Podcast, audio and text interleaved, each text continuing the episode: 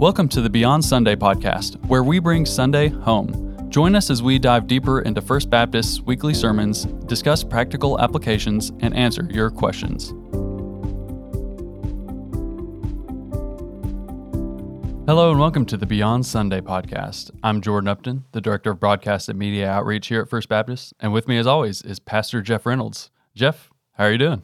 Doing great. We're just coming off of Thanksgiving and you've done some traveling. Yes, so, sir. Did you guys have a good Thanksgiving? We did. Yep. I saw my wife's family in Texas. We had a wonderful, wonderful time. How was your Thanksgiving? That was good. We we had a kind of a low key Thanksgiving. Had one major gathering, and my wife's cousin not only smoked a turkey, which was really good, but he smoked a brisket, and it was some of the best brisket I've had in my life. It was really really good. So didn't overdo it. Uh, might have done a little extra running just to stay ahead of the calorie count there, but um, we had a good time. And I'll tell you it's interesting to have that four day period, and obviously we we all work on Sundays, um, so it was a three day period. But to to just all day Friday, I was like, oh, t- tomorrow's Sunday, it's coming, it's coming, and it wasn't. It was Saturday, and I was like, ah, take a deep breath and relax. And so anyway, um, it was really good. Good, good. All right. Well, I'm excited to dive into the first week of Advent content here. We're looking at Hebrews 10 19 through 25. Therefore, brothers, since we have confidence to enter the holy places by the blood of Jesus, by the new and living way that he opened for us through the curtain, that is, through his flesh, and since we have a great priest over the house of God, let us draw near with a true heart and full assurance of faith, with our hearts sprinkled clean from an evil conscience and our bodies washed with pure water. Let us hold fast the confession of our hope without wavering, for he who promised is faithful. And let us consider how to stir up one another to love and good works, not neglecting to meet together, as is the habit of some, but encouraging one another, and all the more as you see the day drawing near. So, stepping back for a second, let's talk about Advent more in general. What what is Advent, Jeff? Yeah, so Advent is a season of preparation for the coming of Christmas. But really, when you go back to the beginnings of Advent, and the earliest record of Advent that we have is really around the fifth century. Um, it was a six week period leading up to Epiphany. And so if you think about Lent uh, before Holy Week and Good Friday and Easter Sunday, Advent is very similarly a time of preparation. And really, as we think about Advent today, we think about preparation um, for the coming of Messiah, the birth of Jesus, the baby in Bethlehem so many years ago. But really, uh, Advent has a dual focus. It looks forward to the second coming of Christ and it looks backward to the first coming of Christ and welcomes us into this this in between time when uh, we who have the light of Christ in our world and in our lives look forward to that day when he shall return and all will be made well. And so Advent really has a dual focus. Uh, my friend Mark Brown, Dr. Mark Brown, who just defended his dissertation for his second doctorate, he now has a PhD from Southern Seminary, uh, and he, he's a professor at Southwestern Baptist Theological Seminary, and he grew up right here at First Baptist Church. Yeah. And anytime he's in town visiting family, he'll throw on a choir robe and sing with us, and he's just phenomenal. But he wrote uh, a piece many years ago that I think is very helpful. He says Advent is the beginning of the Christian year, a period of four weeks preceding Christmas Day. The observance of Advent can be dated to the fifth century. At that time, Advent was primarily set aside to fast and spiritually prepare for baptisms that would occur on January 6th as part of Epiphany. In this context, Advent lasted six weeks, similar to Lent, but changed to a four week period after it became connected with Jesus' birth. The word Advent means coming or arrival. And though we may be tempted to use Advent as a reason to dwell on the joys of Christ's birth for four weeks, Advent is actually meant to focus on Christ's return. Mark, I think, very helpfully tells us what Advent is all about. Uh, the word Advent comes from the Latin adventus, which means coming or arrival, and it's a time of preparation. You might notice that on many Sundays of Advent, I wear a purple tie. That's intentional. You might notice that the candles that we light, three of them are purple. One of them's pink. We'll talk about that later. Um, but the liturgical color of Advent is the same as the liturgical color of Lent. It's purple. Uh, purple speaks to the royalty of Jesus, um, but it also speaks to a time of preparation, a time of penitence where we, we fast and focus on um, areas in our lives where uh, sin still might have a hold and um, just really preparing ourselves to celebrate the coming of Christ. You know, the incarnation separates Christianity from just about every other religion in the world because God has come to us. Every other religion says, do your best to make up the distance between you and whatever deity they believe in, right?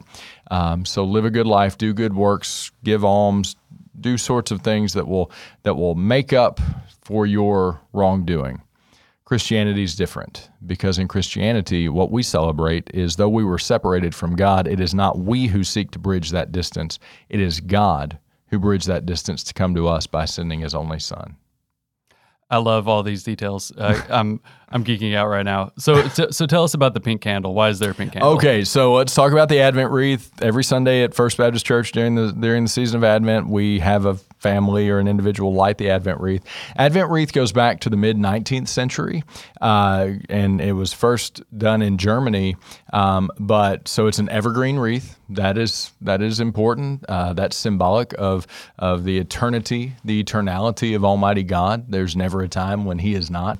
And then the circle reminds us of God's unending love and eternal life that He makes possible. So on the Advent wreath, you have five candles. One in the center. That is the white candle. That is the Christ candle that will be lit on Christmas Eve. And that's always a special night when you see the, the Advent wreath fully illuminated. In fact, Elliot's dad, David Beckley, captured a picture of the Advent wreath a few Christmas Eves ago. And it is one of my favorite pictures. And it's just a wreath with candles lit, mm-hmm. but it is amazing to me. And I love that picture. So, Elliot, thank your dad for that picture. Um, so there's three purple candles. Obviously, the liturgical color of Advent is purple, but what about the pink candle? Well, it's not pink, it's actually rose, and it comes from the third Sunday of Advent, which is known as Gaudete Sunday. Uh, Gaudete is Latin for rejoice, and honestly, it came from something very mundane that in this period of fasting, that is Advent, um, the third Sunday is the halfway point. and so it was rejoice, you're almost through this period of fasting and preparation. So that's why it's pink.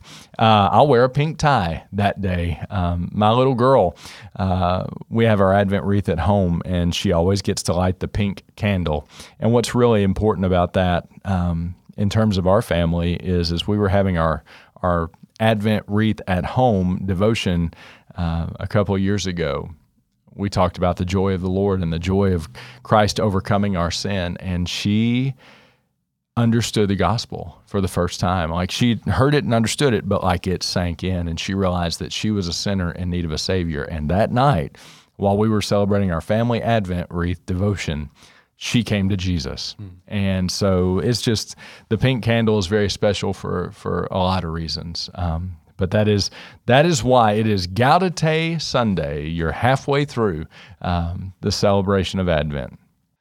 So, as a guy who loves tradition, loves religious tradition, I'm all about hearing all of these details about Gaudete Sunday and uh-huh. you know the candles and what they signify and the wreath and you know that there's very much a meaning and intentionality behind everything.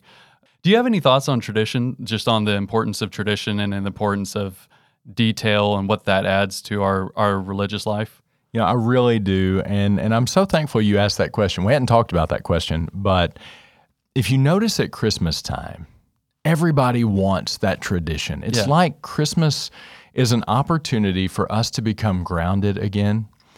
And Christmas is a time when life should just at least calm down for a moment. A couple years ago, uh, there was a bombing in Nashville that interrupted not only a lot of people's lives, but it interrupted cell service in our area. And and I think we were all so remarkably offended that someone would violate the one day a year, or just just give us a day where we can celebrate, we can be human, we we don't have to deal with these sorts of things. And so it was such a violation when that happened. Certainly for the families who were affected, no doubt, but But how could you be that wicked to desecrate Christmas? And when you think about Christmas, um, you think about all the, the Christmases gone by, and you think about how God has been faithful through it all. You know, there's a reason that I wear my, my robe two times a year, one on Good Friday and one on Christmas Eve. That's because I grew up in a tradition where the preacher wore a robe. Preacher honestly wore a robe every Sunday when I was growing up uh, in my tradition, but it was special on those occasions because it was like this is a marker of something that is that is very special and it comes around every year and it's a reminder that God has come to us. And so I think that uh, I love the way our sanctuary looks, the way our facility looks, and all the people who work so diligently to make it so beautiful. I tell them that they are helping us worship Jesus through the aesthetic that they create using their gifts and talents and abilities and resources, and it's just an amazing thing. So, um, yeah, I think it's very important. And and I'll tell you, uh, I can appreciate any type of worship music or any type. I absolutely can appreciate all those things, but so many people, myself included. Um, you know, we don't want to sing the new Christmas song. we we want to we want to sing Silent Night. Yeah. That is as old as this church. We want to sing, you know, all the great carols and all the great hymns that remind us. Now, I'm not opposed to adding in new things. Don't hear me saying that. But I think that there's something in us that yearns for the yearly reminder that God has come near. Yeah, it makes me think of how Isaac, uh, not my son, the patriarch, of course. Oh, the other one. Yeah, yeah, yeah. so uh, it's like how you know Abraham was uh, walking through the land of Israel, and he would dig wells, and Isaac would go to these same wells, and you know dig them back up again, and keep the name the same. Yeah. it's like he was going to these same places and going to these same uh, holy sites to walk the same path that his father had walked. Mm. Um, and I wish I could say I came up with that idea. I, I heard that from Pastor Lancaster, not from myself. So- Well, it's but uh, I, I just love that image, though, right? Like it's like you know, walking through these uh, holy cycles through the year, you Mm.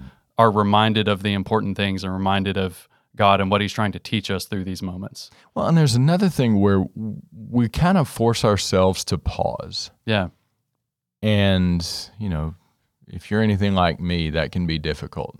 We're, we're on to the next thing constantly. And Advent reminds us, and it, it's a jolt to me every year. We get through the busyness of Thanksgiving, Black Friday comes, where today, I think, as we're recording this, is Cyber Monday. Right. Um, so the busyness of preparing, but then we come together on Sunday morning, and the sanctuary looks different, and there's a there's a wreath on stage, there's a special candle being illuminated. It's just different, and it causes us to pause and remember God has been faithful, and He will be faithful forevermore. And it's nice to remember that sometimes. yeah. So let's talk about the hope candle. Why why do we start the Advent candle uh, procession with hope? The first candle obviously symbolizes hope, and it's it's called the prophet's candle. And uh, the prophets of the Old Testament, especially Isaiah, waited in hope for Messiah's arrival. And so we remember in Isaiah chapter nine uh, that Isaiah prophesied, "The people who walked in darkness have seen a great light. Those who dwelt in a land of deep darkness, on them has light shone." And so it's the idea that all the prophets of the Old Testament were hopeful for the coming of Messiah. And Messiah has come in the person of Jesus Christ, our Lord. And Messiah will come. You know, there's a reason that the Bible ends with a call, Come, Lord Jesus. And that just resonates with my soul. I know it resonates with so many of our listeners' souls. You know, this world is in rough shape. Come, Lord Jesus. Um, so we look forward, as the prophets look forward to the first coming of Messiah, so we look forward to the second coming of Messiah. And all of our hope is bound up in the reality that He will return and He will make all things right. And that takes us right into our listener question for today. Listeners, if you have a question, just go to the link in the description or comment on the post below. So, Jeff, can you explain the virgin birth? How do Joseph and Mary fit in if Jesus is the Son of God? That is a great question. And, and I'll say that the virgin birth is central. You know, there are people who say, oh, I'm a Christian, but I don't believe in the virgin birth. Well, if you don't believe in a virgin birth, how in the world do you believe in the bodily resurrection of Jesus? And the Bible says if you don't believe in the bodily resurrection of Jesus, there's no point in being a Christian. If Jesus is still in the tomb, if we could find his bones, if we just knew where to look, then all of this is garbage and useless, and we should go eat, drink, and be merry, for tomorrow we die, and that's it. Um, so I absolutely affirm the virgin birth, really, in, in telling the story of the incarnation that God has become flesh. That is central to the Christian faith. Um, Tim Keller in the New City Catechism asked the question why must the Redeemer be truly human? And the answer is that in human nature he might on our behalf perfectly obey the whole law and suffer the punishment for human sin, and also that he might sympathize with us in our weaknesses. You know, the author of Hebrews says in Hebrews chapter 2 verses 17 through 18 that he had to be made like his brothers in every respect, so that he might become a merciful and faithful high priest in the service to God, to make propitiation for the sins of the people. For because he himself has suffered when tempted, he is able to help those who are being tempted. So I answer about the virgin birth in talking first about the incarnation because it's all tied together. But think about the virgin birth. It is vitally important, and theologian Wayne Grudem kind of characterizes three areas of importance about the virgin birth. First is this the virgin birth shows that salvation ultimately must come from the Lord. Jesus was born by the will of God, not by the will of Joseph or the will of Mary. Um, God moved first to redeem us. And so we see that salvation is initiated by God's move, even in the virgin birth of Jesus. Secondly, the virgin birth, Grudem says, made possible the uniting of full deity and full humanity in one person. This was the means that God used to send his son into the world as a man. So you have Jesus, who is fully God and also fully man. And then Grudem goes here, and this is where it gets a little technical, but this is very important. He says the virgin birth also makes possible Christ's true humanity without inherited sin. All human beings have inherited legal guilt and a corrupt moral nature from their first father, Adam. But the fact that Jesus did not have a human father means that the line of descent from Adam is partially interrupted. Jesus did not descend from Adam in exactly the same way in which every other human being has descended from Adam. This helps us understand why the legal guilt and moral corruption that belongs to all other human beings did not belong to Christ. And so here's the idea we all inherit guilt and corruption from Adam's sin. Uh, the fall affected everybody. But here's what's very interesting Jesus, though he came from Mary, uh, did not come from Adam through Joseph. So that interrupts that line of inherited guilt and moral corruption because Jesus was absolutely perfect and without sin. So the virgin birth is really essential to the faith. And again, I would say this if you if you struggle to believe the virgin birth, then you got to struggle with the rest of it. Because if Jesus couldn't be born of a virgin, then how could he be crucified on my behalf? And how could he be raised from the dead the third day? And how could he ascend bodily into heaven? And how could he one day descend bodily from heaven to gather his people and judge the earth? If you can't buy the virgin birth, then the rest of it's pretty pretty impossible to buy too. So it all goes together and it's all vitally important. So, Jeff, I'm looking forward to our future weeks of Advent together. Do you mind praying us out for today? Let's do it. Father, we love you and we thank you so much that you so loved us that you gave your only begotten Son, that whosoever believes in him should not perish, but have everlasting life. We're thankful for the everlasting hope that we have, that this world is not all there is, but you, our transcendent God, have come to us. And not only have you come to us, you've come for us. That through Jesus we are rescued, we are forgiven, we are transformed from sinners into saints, and we are adopted by your grace into your family, to be called your children, to be held in your hand, never to be abandoned by you, never to be left as orphans. But Lord, you are our good, good Father. And so this Advent season, we pause and we pray that in the pause, we would see you more clearly than ever before. Uh, you would continue to draw us nearer, make us more like Jesus, whose birth we celebrate and whose second coming we look forward to. We love you. We trust you. And we pray these things in Jesus' name. Amen. Amen. Thank you for joining us. If you enjoyed this episode, be sure to subscribe to our channel. To submit a question about Sunday's sermon, the Bible, or walking with Jesus, click the link in the episode description. Our hosts today are Pastor Jeff Reynolds and myself, Jordan Upton. Our engineer is Elliot Beckley.